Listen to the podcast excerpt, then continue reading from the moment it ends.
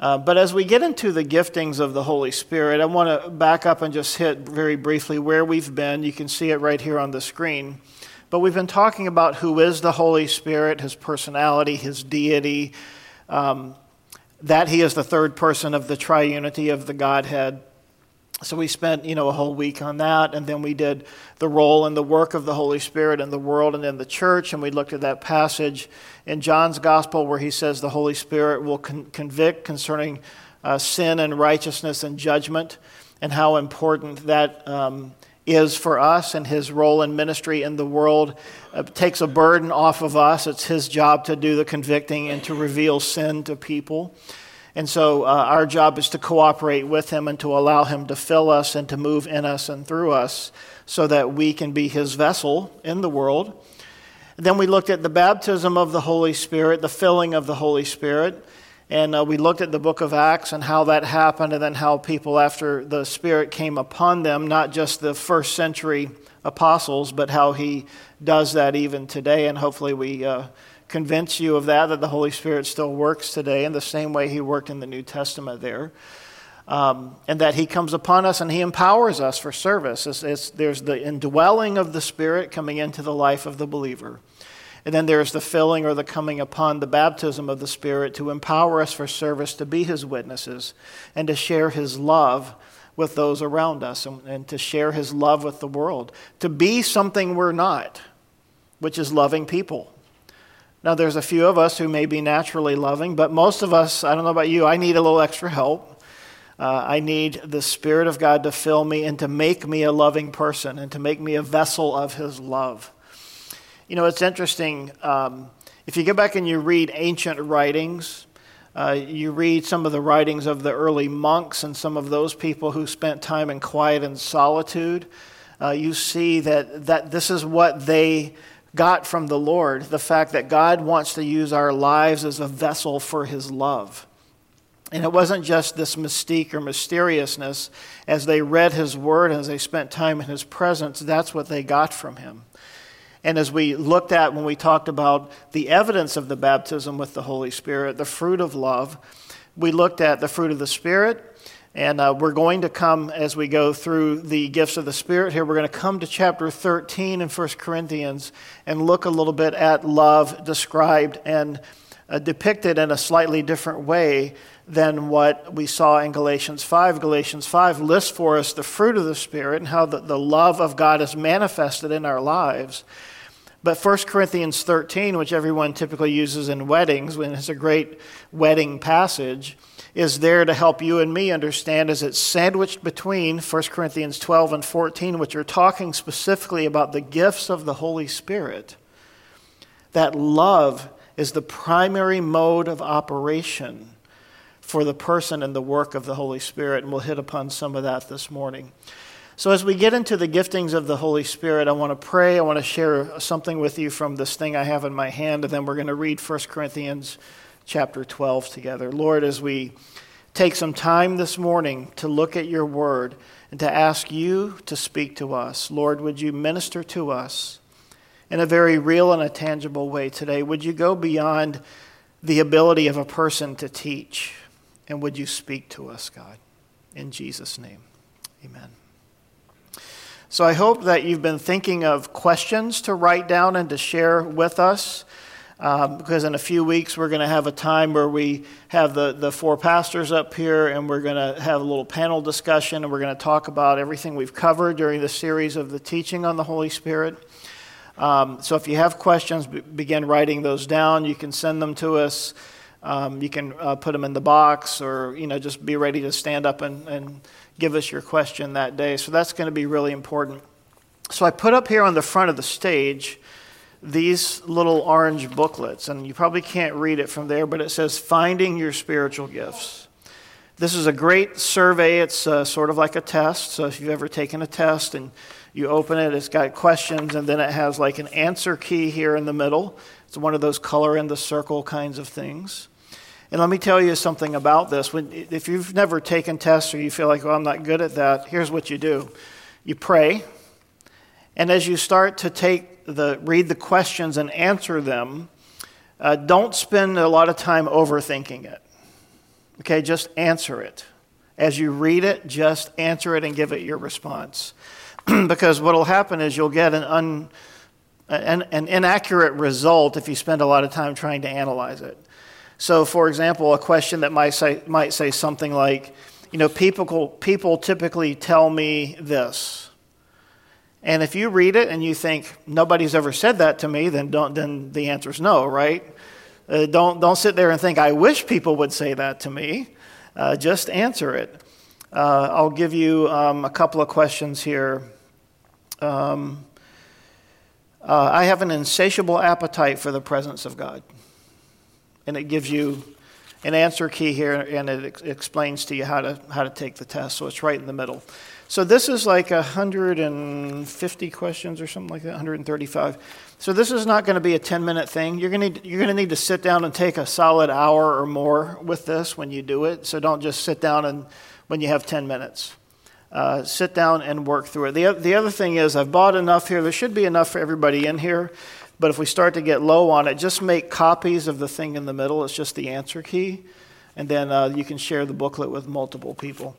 And then the other thing up here is just a copy of the thing we have out on the uh, lobby as well, which is just sort of a one page listing of the gifts of the Holy Spirit. So feel free to grab one of these, pray through it, and take it. You can do that now. You don't have to wait till the end of the teaching and just allow the Lord to begin ministering to you because as we go through this uh, over these next uh, today and the next two weeks, and if you can work through this perhaps sometime this week or even next week, you'll begin to get a sense of your own giftings. And I don't know about you, but uh, it took me many years as a believer to ever come to the place of even discovering what my gifts were. But when I did, I instinctively knew that it was right. I knew that that was the way the Lord had gifted me. So um, do that. I encourage you to do it and to learn about how the Holy Spirit has gifted you. So we've done all this to kind of lay groundwork and to, to lead us up to this morning looking at 1 Corinthians chapter 12. So I want you to turn there with me. And we are actually going to read the whole chapter because Paul lays out in here not just what some of the gifts are, he doesn't list a complete list here in, in chapter 12, but he gives us background on why the gifts of the Spirit are given to us. So 1 Corinthians chapter 12. So we're going to read this. Um, I, I have some of it up here. I don't have the whole thing, so I'm just going to read it from my Bible, and you can read along. Now, concerning spiritual gifts, brethren, I do not want you to be ignorant. You know that you were Gentiles carried away to these dumb idols, however, you were led. Therefore, I make known to you that no one speaking by the Spirit of God calls Jesus accursed and no one can say that Jesus is Lord except by the Holy Spirit. Now, there are diversities of gifts, but the same Spirit. There are differences of ministries, but the same Lord. And there are diversities of activities, but it is the same God who works all in all. But the manifestation of the Spirit is given to each one for the profit of all. For to one is given the word of wisdom through the Spirit, to another, the word of knowledge through the same Spirit, to another, faith by the same Spirit, to another, gifts of healings by the same Spirit, to another, the working of miracles, to another, prophecy, to another, discerning of spirits, to another, different kinds of tongues, to another, the interpretation of tongues. But one and the same Spirit works all these things, distributing to each one individually as He wills.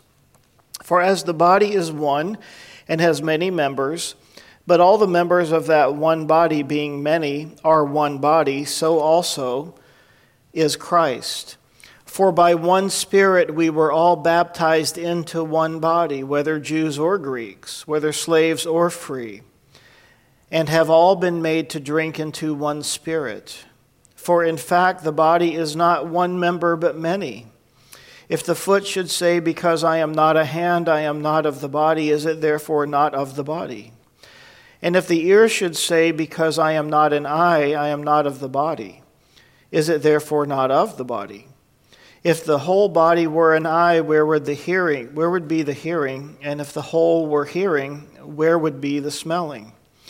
But now God has set the members, each one of them, in the body just as he pleased.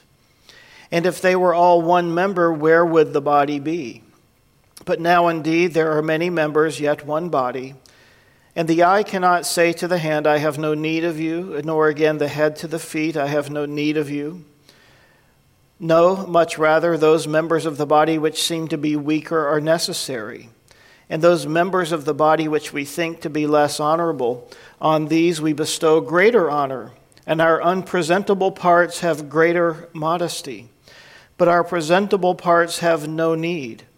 But God composed the body, having given greater honor to that part which lacks it, that there should be no schism in the body, but that the members should have the same care for one another. And if one member suffers, all of the members suffer with it. Or if one member is honored, all the members rejoice with it. Now you are the body of Christ and members individually. And God has appointed these in the church first apostles, second prophets, third teachers, and after that, miracles, then gifts of healings, helps, administrations, varieties of tongues. Are all apostles? Are all prophets? Are all teachers? Are all workers of miracles? Do all have gifts of healings? Do all speak with tongues? Do all interpret? but earnestly desire the best gifts, and yet I show you a more excellent way. So, hopefully, as we have read that, just the simple reading of the scripture may have answered a lot of questions that you have or have had. And hopefully, this sort of lays out some of the straightforward principles that Paul has defined here by the inspiration of the Spirit about how the Spirit of God works. So in chapter 12, verses 1 through 11, he sort of gives us an introduction and he mentions some of the gifts of the Holy Spirit here. In fact, I think there are nine specifically that are listed up to verse 11. But then in that middle section there, which I want to focus on for a moment, uh, you see sort of the unity and the diversity of the body. And as we read through that, there's a few things that just jump out at us and sort of uh, make themselves known to us. That the Spirit of God is one Spirit. That might seem uh, like, yeah, I know that, but He's reminding us of that so that we understand that when the Spirit of God moves, and it's truly a movement of God's Holy Spirit, and that's why we've spent time, you know, as we shared earlier about all the things that we've been doing to lay a foundation, that the Spirit of God testifies of Jesus. The Spirit of God brings glory to God. The Spirit of God encourages love. And so when we see things where people are saying they have a movement of God's Spirit in their lives, but it's not doing those things, then we have to reject that.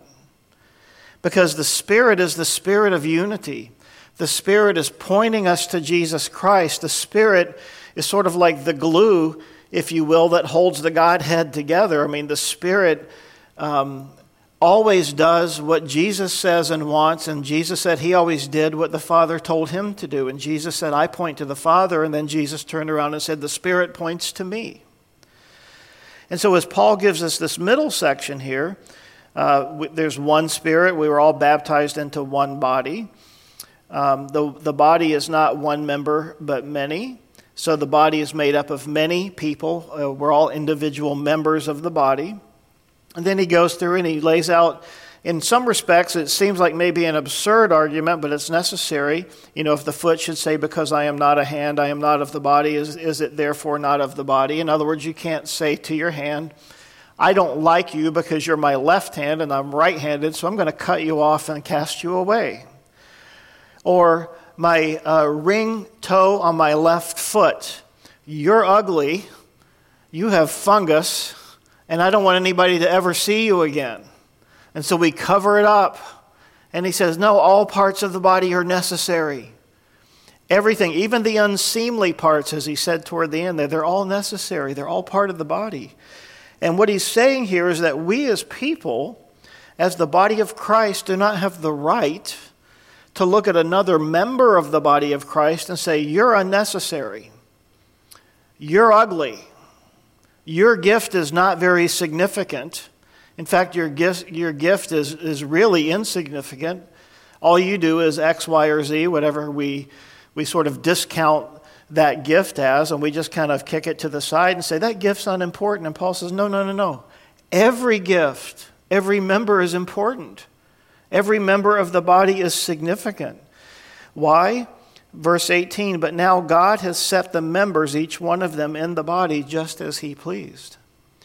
And you see, if we uh, ostracize a member of the body because of who they are or how they look or the, the gifting that they do or don't have, if we somehow draw attention to them because they have a gift that we think is desirable, or we look at someone who has maybe a lower level of gift that we might categorize in our mind, uh, God says, no, no, no. I set the people in the body the way that I want them. So we don't have the right to set up a hierarchy of gifts. In fact, as we go through these gifts, here at the end, he sort of laid out a hierarchy because keeping in context here what he's dealing with with the Corinthian church, the Corinthian church had the full blown ministry of the Holy Spirit. But one of the many problems Paul had to address with them was they took the gifts of the Spirit and they basically convoluted them. And they took them and they made them what they wanted them to be, and they misused and abused the gifts. They, they improperly defined the gifts. And they set up these hierarchies within the body, and they said, You're more significant than the next person. And thus, Paul here is addressing all of this right here in 1 Corinthians chapter 12. So, this is instructive, it's informative, and it's foundational for how the Spirit of God works with respect to the distribution of the gifts and the operation of the gifts. So let's see here. There was one more. Verse 25 that there should be no schism in the body but that the members should have the same care for one another. So there should not be divisions in the body of Christ over this issue around the ministry and the giftings of the Holy Spirit. In fact, he says, the next verse, if one member suffers, all the members suffer with it. For if, if one member is honored, all members rejoice with it. So there should be a unity in the body of Christ, just like there should be within a family. Now you are the body of Christ and members individually. And then he lists there how God has set up his own hierarchy, and he, he gives it sort of counterintuitive to what uh, the, the Corinthian church had defined it, and many people today, uh, in the extremities of our, our brothers and sisters in Pentecostalism and Charismata, as you read in verse 29 and 30. Uh, when you see these kind of questions asked like this in Scripture, they're often rhetorical, with the intended answer either being no or yes, depending on the context. So, are all apostles? Well, the answer would be obviously no, right? Everybody in here an apostle? No? Okay. Are all prophets? Are all teachers? Are all workers of miracles? Do all have gifts of healings? Do all speak with tongues? That's important. Because there are segments of the church that say you have not been baptized in the Holy Spirit unless you have the gift of tongues. There's whole denominations built around that. And it says right here, do all speak with tongues? The obvious answer is no. And Paul's going to say it again in 1 Corinthians 14. Do all interpret? So, the interesting thing here as we uh, kind of use this to set a framework before we go forward and talk a little bit about some of these gifts is that God has laid out his own framework for this. He's defined for us how the gifts are to be understood and viewed before we get into the individual gifts and the distinctives around the manifestations of those gifts and the definitions of those gifts. But now, as we move into that, let's come back to the first part of chapter 12 and notice what he says here, verse 4 There are diversities of gifts, but the same Spirit. There are differences of ministries, but the same Lord. And there are diversities of activities, but it's the same God who works all in all. So, what do those three things tell us? They tell us we can't put God in a box. We can't say that the way the gifts of the Spirit operate or the way that God moves within His Spirit can necessarily be put into a specific form, and we'll talk about that in a moment. So there are diversities of gifts. So there's many different kinds of gifts to do different things within the body of Christ. There are differences of ministries. So, in other words, um, you know, something we need to keep in our mind is when we talk about these gifts and we define them. So I'll just take uh, the gift of being a pastor teacher. You can have the gift of pastor teacher and do this and stand in the pulpit on Sunday morning, or you can have the gift of teaching and stand in the back over there and teach a children's class, or you can teach a women's or a men's Bible study. Or you can have other venues where your teaching gifts, such as a small group or one on one discipleship, is used of the Lord. You see, that's the same gift employed in different ways. And the way the gift manifests itself in your life and through your personality can be different. And so we shouldn't have the mentality that any particular gift of the Holy Spirit is only going to look this one way, whatever that one way is you may think of. In other words, that gift can have many expressions. Just as we have different personalities, there are different ways for that gift operating in a, in a given person's life to express itself differently. And notice here that uh, these, so far as we go through this and as we go through uh, chapter 12 and into chapter 14, and then we get into Romans chapter 12. These are the main places where the gifts are talked about. Gender is never mentioned. So, in other words, it doesn't say here in this list of gifts that uh, the you know women and men you know can only have certain gifts or can't have certain gifts. In other words, these gifts are for the body of Christ. But the manifestation, verse, verse 7, of the Spirit is given to each one for the profit of all. And there's sort of a defining thing for us. Now, we've talked about the Holy Spirit coming upon us and that He uh, helps us to be witnesses for Jesus Christ and He helps us to point back to Jesus Christ. And then He displays His love, He pours out His love in our lives. And now, as we understand, as we get into this further, the gifting of the Spirit is for the benefit, for the profit of all. Paul will say this slightly differently in chapter 14. He'll say this is for the, the benefit, the edification, edification, exhortation, and comfort of all those in the body. So the gifts of the Spirit, as we see listed here in the scriptures, according to Paul in 1 Corinthians 12 and 14, is for the body of Christ. It's to build up the body, to encourage the body, to serve the body, to minister to the body. But keep in mind what else has been said it's to communicate love, it's to point back to Jesus, it's to bring glory to God. And so there's our framework for the manifestation of the Spirit. So when someone says, you know, the Spirit's being manifest in their life or in a particular church or in a certain location, when we look at that, all of that criteria must be met because that's how the Lord operates. For now, he says to us, For to one is given the word of wisdom through the Spirit, to another, the word of knowledge through the same Spirit, to another, faith by the same Spirit, and to another, gifts of healings by the same Spirit, to another, the working of miracles, to another, prophecy, to another, discerning of spirits, to another, different kinds of tongues, and to another, the interpretation of tongues. So let's take a look at some of these here for just a moment. Let me kind of jump ahead here. So it says here in verse 8, For to one is given the word of wisdom. So let's talk about some of these. We're not going to go through all of those today. We're just going to hit as many as we can in, in the time we have before us here. The word of wisdom. Um, you you might see this defined slightly differently. I just tried to condense this down. And, and the book that I talked to you about, this uh, test, it has some definitions in the back that are a bit more expanded. So they're uh, sort of the paragraph I'm giving you, sort of a summary here. The word of wisdom means to have wisdom supernaturally revealed as and when needed by the Spirit. So we know that from the Old Testament, the fear of the Lord's beginning, the beginning of wisdom. So, certainly, having a relationship with God and having that holy awe and reverence and respect for God is a component here. Uh, Proverbs 2 For the Lord gives wisdom. And that's what this is saying here. The Lord gives wisdom, and from his mouth come knowledge and understanding. Happy is the man who finds wisdom and the man who gains understanding.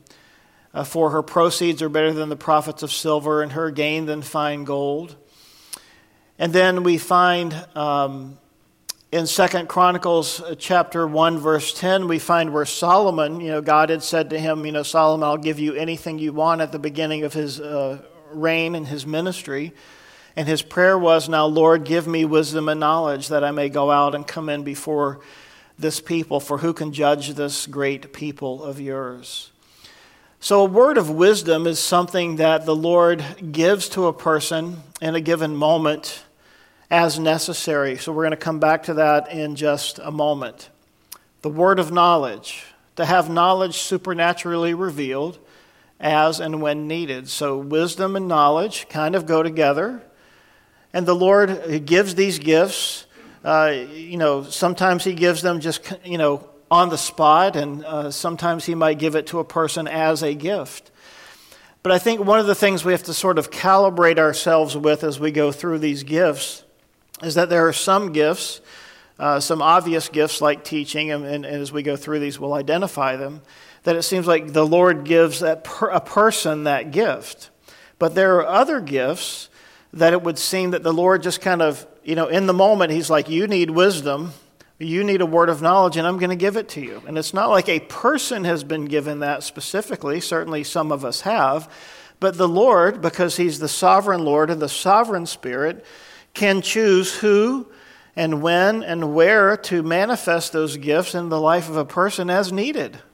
And we'll look at some scriptural examples of that as we go. So, a word of wisdom, word of knowledge, uh, these are things that come from God and that God provides wisdom and knowledge as we need it. Now, keep in mind knowledge, you know, can loosely be, be defined as facts or, you know, knowing something about someone or a situation. Certainly knowledge can be things like we learn in school or in books. But wisdom, biblically, is defined as the divine ability to know how to apply the knowledge. Now, maybe you've run into this in your life where you've seen someone who's incredibly smart, maybe several degrees, just a, a highly educated person, but they can't change a tire. Right? Ever, ever met someone like that? Who just has a great deal of knowledge and they can teach in a university and they can expand the mysteries of the universe for you, but they can't do something practical. Wisdom is practical. Wisdom is the ability to take knowledge and apply it appropriately in the moment. And so now we're talking, of course, in the context of the spirit and spiritual wisdom and spiritual knowledge. So as we look at this, uh, I just pulled a few examples because there are so many we could look at. But if we look at the word of wisdom, think about King Solomon. If you can think back to his day when he had just become king and after he had prayed that prayer that I just shared with you, you know, God, give me knowledge, give me wisdom so that I may rule your people. One of the very first cases he was presented with as a judge was these two ladies who came in and they shared with him that um, one of the ladies had apparently rolled over on her child during the night and smothered her child, and the poor child had passed away. And they were now at uh, odds with each other, uh, both claiming that the child belonged to them. And uh, Solomon looked at the situation and said, How do I know?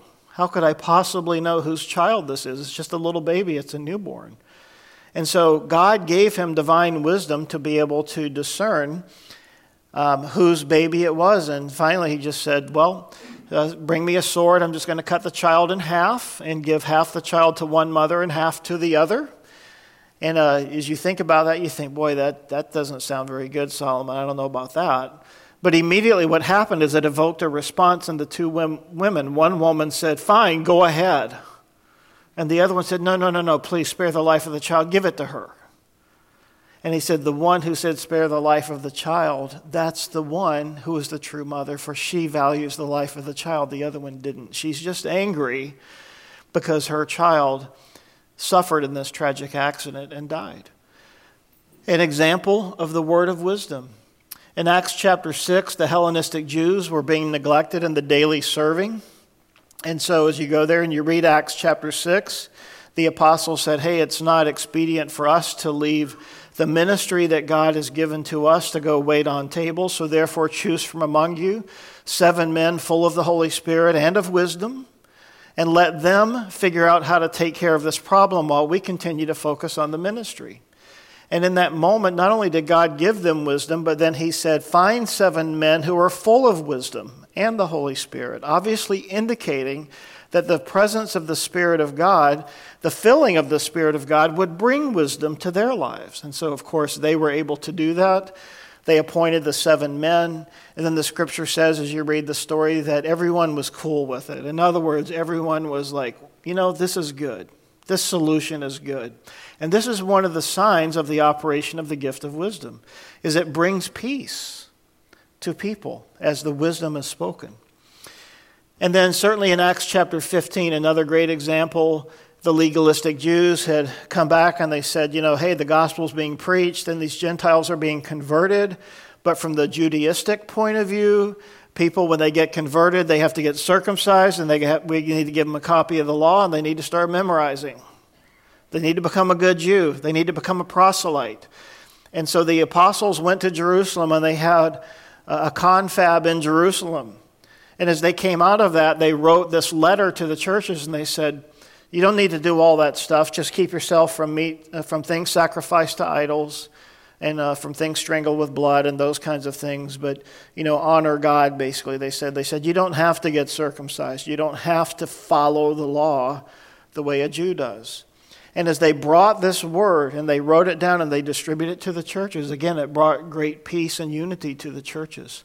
So there's many places we could go. Those are just three to talk about the word of wisdom. And then the word of knowledge, to have that knowledge that's supernaturally revealed as and when needed. Uh, there's a great story of Elisha in the Old Testament, the, Elisha the prophet and the king Ben Hadad. And uh, if you go back and read that story, and I'm sorry I forgot to put the reference in there, where um, the Lord had been speaking to Elisha, and the king's plots were foiled every time God spoke to Elisha. And Elisha would send word to people and would just thwart the, the plans of the king. And the king uh, one day said, We must have a mole, we must have a spy somewhere in the palace. Because every time I say something, and it's only us here in this room, unless one of you is the spy, somehow this is getting out. And one of the guys said, No, there's this dude, Elisha. He's a prophet of the Lord, and whatever happens here in this room, God whispers to him, and he says, He even knows what you speak in your bedroom, O king. And he's like, What? Can you imagine that? That's an example of the word of knowledge. John 4, Jesus with the woman at the well. Remember this story? John goes, I mean, uh, Jesus encounters this woman at the well, and as they begin to have this interchange, the disciples went off to go find bread. And Jesus is sitting there in the, the heat of the day. This is the, not the time when women come out. Only the dishonored women of the community would come at that point in the day. And this woman comes to the well, and Jesus and she begin to have this interaction. And as they're talking, Jesus says to her, Well, why don't you go get your husband? And she said, Well, I don't have a husband. He said, Thank you for being honest, because you've had five husbands, and the man you're with right now is not your husband. That's a word of knowledge. Uh, the Holy Spirit revealed that, that to Jesus at that very moment. Ananias and Sapphira, Acts chapter 5, they had pretended to be like everybody else and to be giving in a very kind and a generous way as people were bringing their gifts to the apostles and laying them at their feet to, to benefit the church. But they were hypocritical and they were lying and they were hiding things from the Lord. And as you read Acts chapter 5, you find twice, both for Ananias and Sapphira, Peter said to them before they dropped dead, Why have you lied to the Holy Spirit? And as he said that, then they both dropped dead. And again, a word of knowledge was given to Peter in that moment that they were pretending to be something that they were not. And another great example is in Acts chapter 8 um, Peter uh, had, was ministering, uh, Peter and John. They'd been sent up to Samaria to see what was happening as the Holy Spirit had been moving.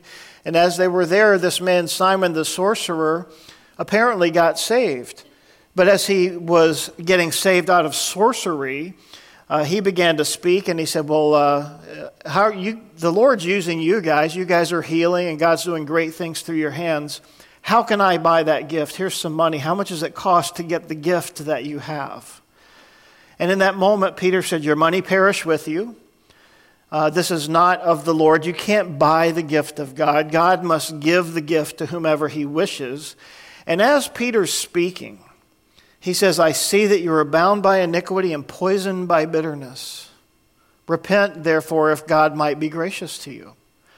How could Peter know that the root issue in this man's life was bitterness, except that the Holy Spirit had revealed it? It was a word of knowledge given in that moment. Now, as we think about these things, a word of wisdom and a word of knowledge, Here's something we should understand if you've ever experienced these gifts from another person. These gifts, as they are given to the body of Christ, again, are given for the benefit of the body, for the edification of the body.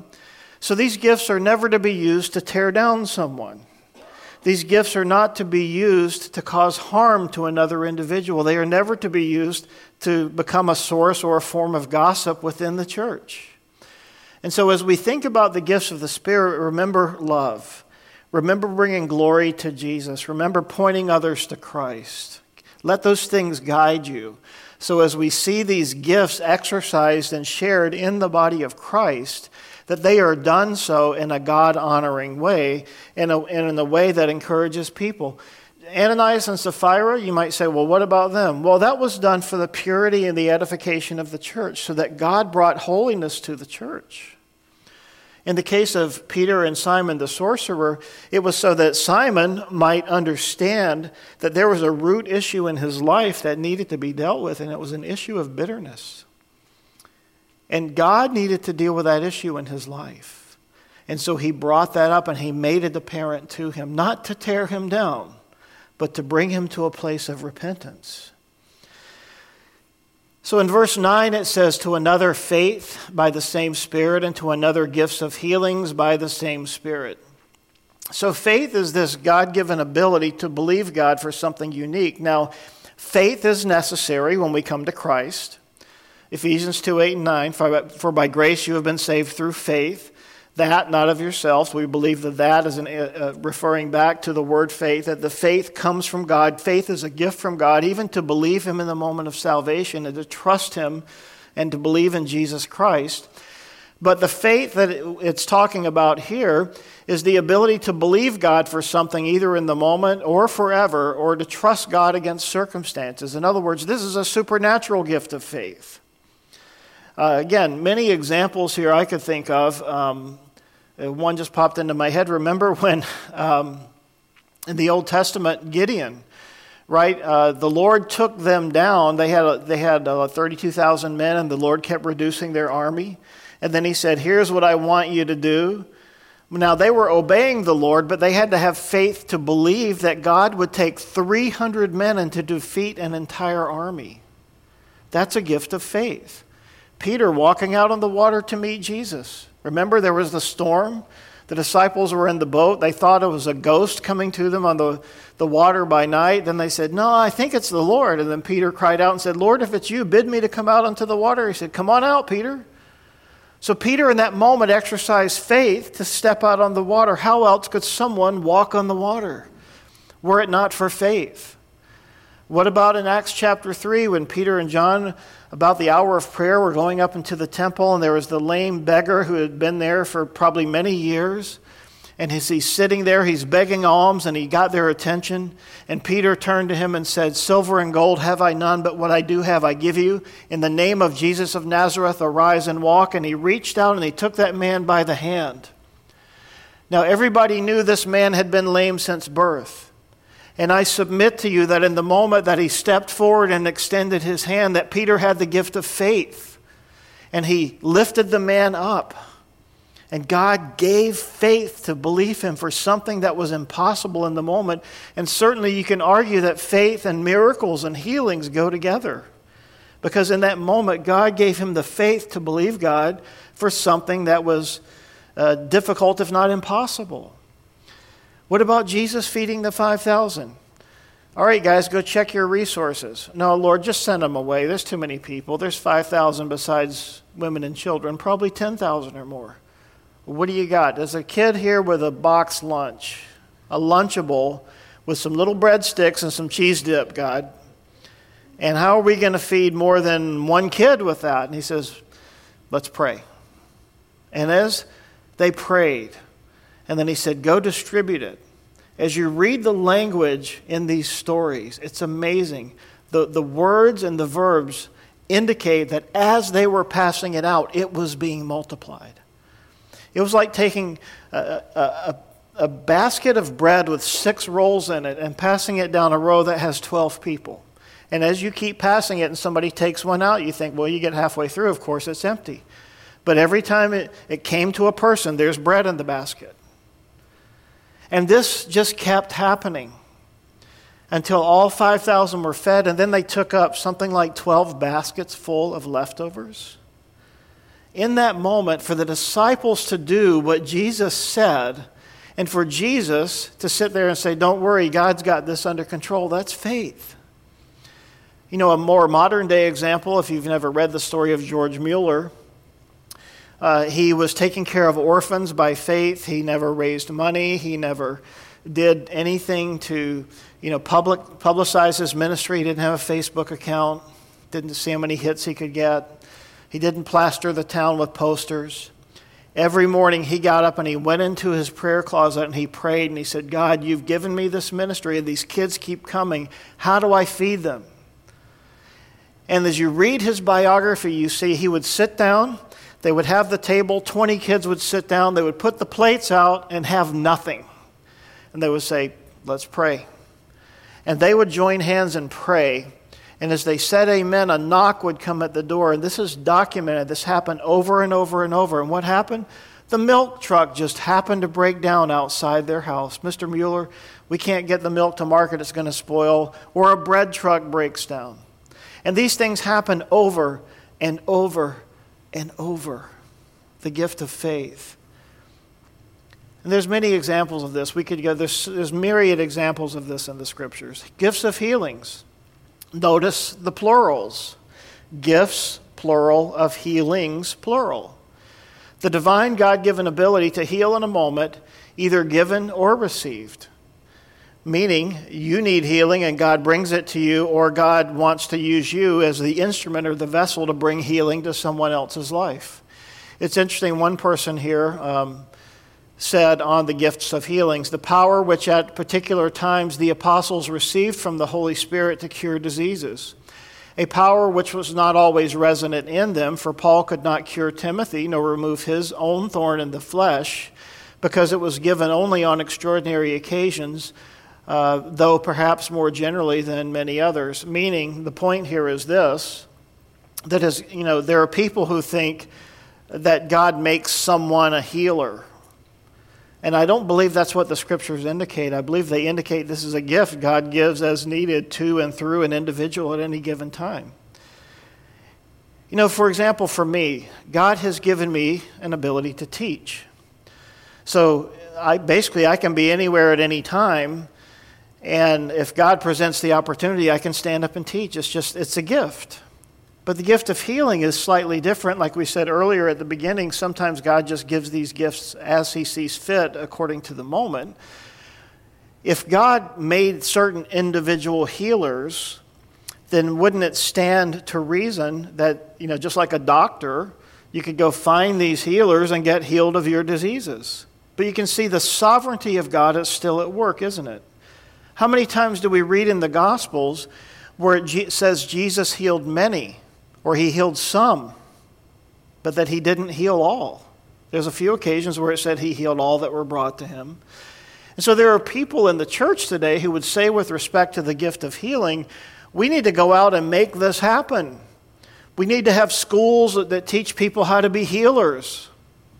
And I would say to you, I don't think so. I think we just need to study the scriptures and ask God if He would be willing to, to grant the gift. I think there's nothing wrong with praying and saying, God, would you give me the, this gift? I, I want to be a blessing. But why? Think about this. Why do you want to heal? Why does God want to heal? And in large part, it's because He wants to draw people to Himself. It's not just to free someone from disease. You know, it's interesting as we come to times of prayer and someone comes and they says, "Can you pray for so and so? They're sick." The first thing I'll ask them is, "Do they know the Lord?" Because the, the issue isn't that they're sick and they need healing. The issue is that they're spiritually dead and they need Christ. And that God might use the situation to bring them to the understanding that they need Jesus. They need Jesus more than they need healing.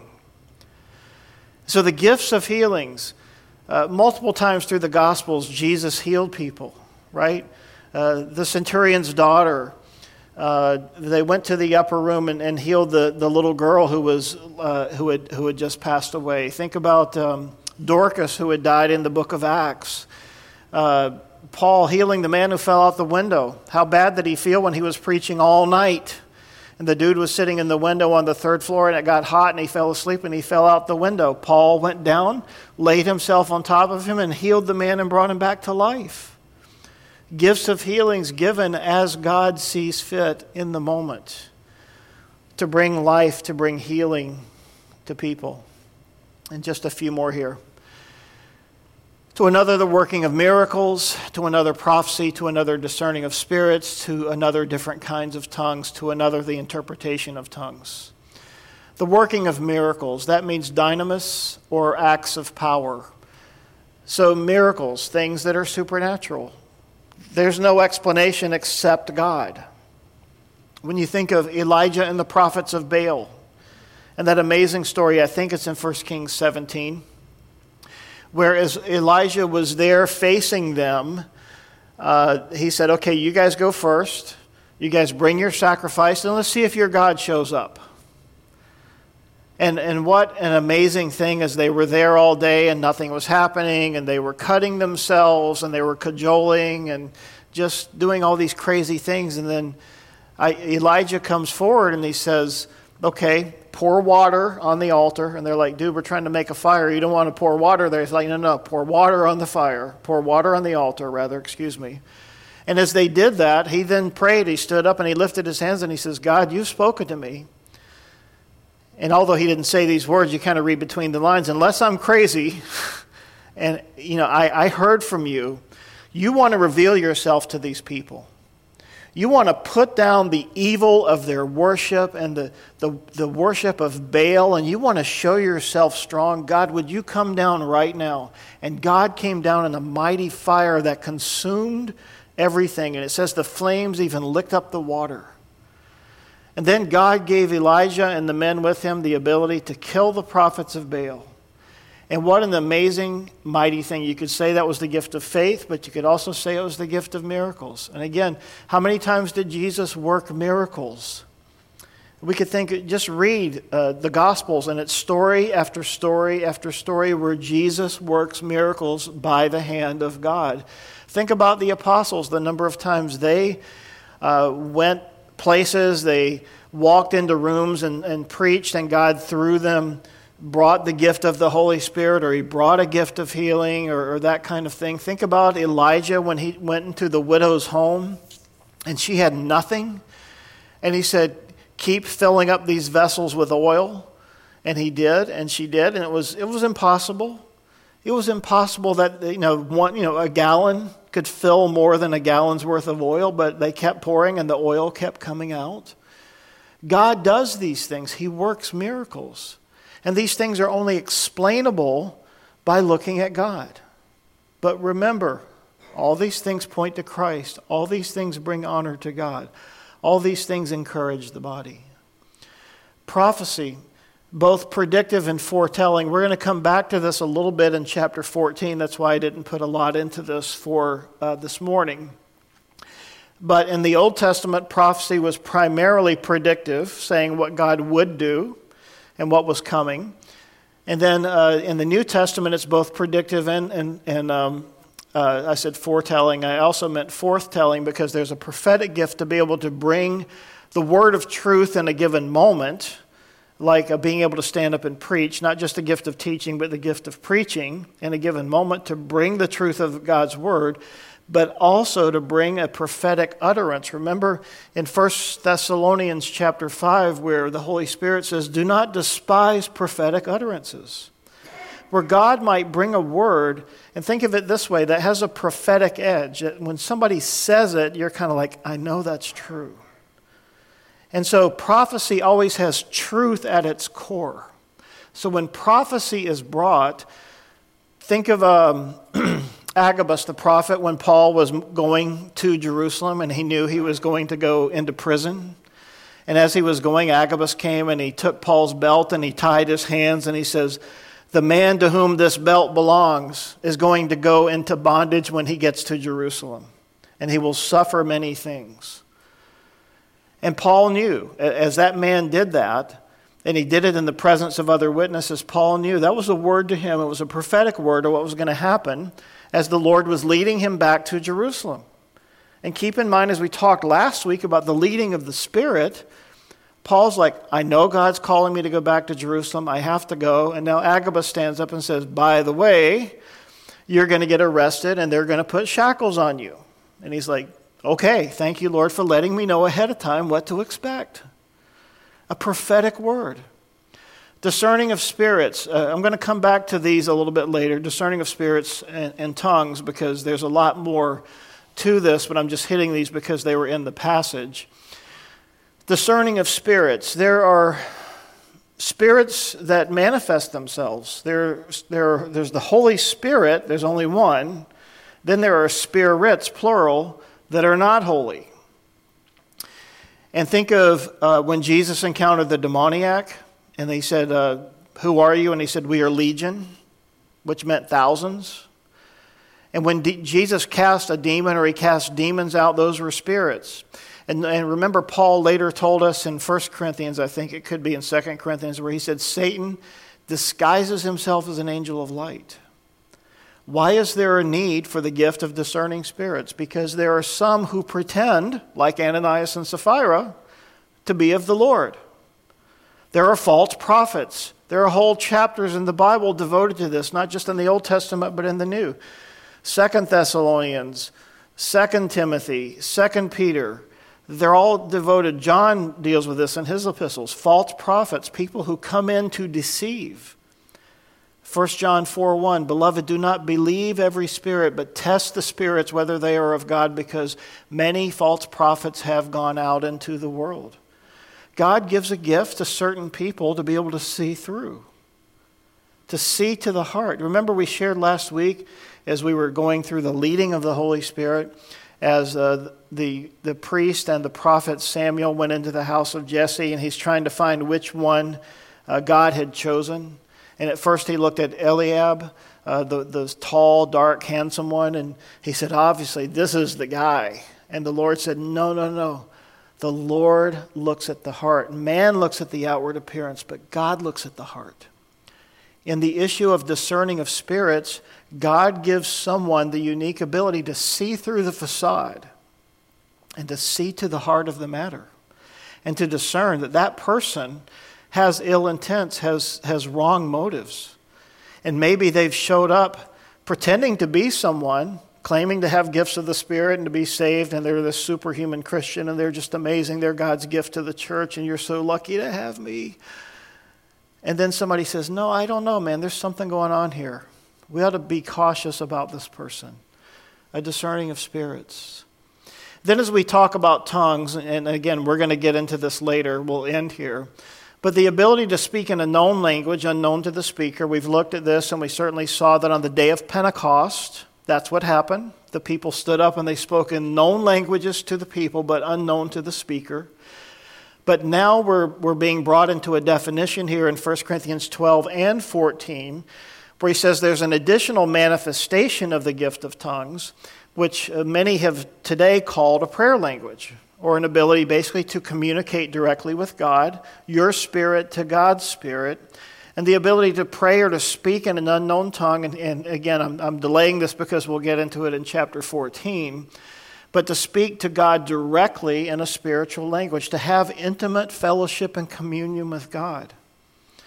And then right after this, he couples this with the issue of the interpretation of tongues, the divine ability to interpret tongues or languages. So, in the case of someone who is speaking in a known language but unknown to, to that person, the person who's hearing it probably would be given the interpretation because it's being given to them in their language. But for the person um, who is praying or, quote, speaking in a tongue, speaking in a spiritual language that's not a known human language, there has to be an interpretation given for that. And you see here, when we look at this humanly, we say, you know, I could take what you said, record it, put it into Google Translate, and get the, the translation. But with the spiritual language, I can't. I have to trust that what's happening is of the Lord, that the Holy Spirit is moving, and that when someone speaks in this tongue, that if, if an interpreter is not provided, Paul goes on to say, then it ends there. Because if God hasn't provided an interpreter, then you can go pray in your prayer closet all you want, but you don't bring that into the body because it's a point of confusion and it does not bring any edification. Again, we'll talk about this in 1 Corinthians chapter 14. So we're going to cut it off right there today.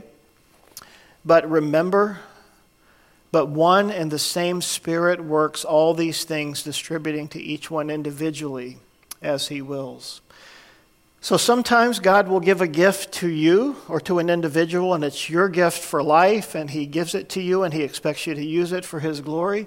And other times, God will come upon us with a gifting as needed so that we can use it for His glory and for the benefit of the, the body of Christ. So we'll, we'll continue to unfold this in the next couple of weeks and see where the Lord wants to take it. Amen. Lord, thank you this morning for what you've spoken to us and taught us. Thank you, Lord, for your love. Thank you, Lord, for your word. Thank you for caring about us enough to give gifts to men. Thank you, Lord, that uh, part of what you're telling us here is that we need to trust you, we need to depend upon you. So, Lord, we trust that in these days and weeks ahead that you'll make it plain to us the gifts that you have given to us severally, individually, as you have desired. And you'll show us the place or the places you have set for us and the, the function of the body of Christ. Uh, the body of Christ, Lord, of course, as we know, is not just this church, it's, it's the greater, broader body of Christ. And may, may we, Lord, be used for your glory. May we understand these things, embrace them, and function in them as you so desire. Lord, you've given us these gifts not for our individual benefit, but for the benefit of the body, for the greater good. And may we understand, Lord, that's how we should use it for your glory and for the good of others. Lord, we love you. We bless you. Speak to us and lead us this week. Go with us and remind us of that great truth, for I am with you always. I will never leave you or forsake you. In Jesus' name, amen.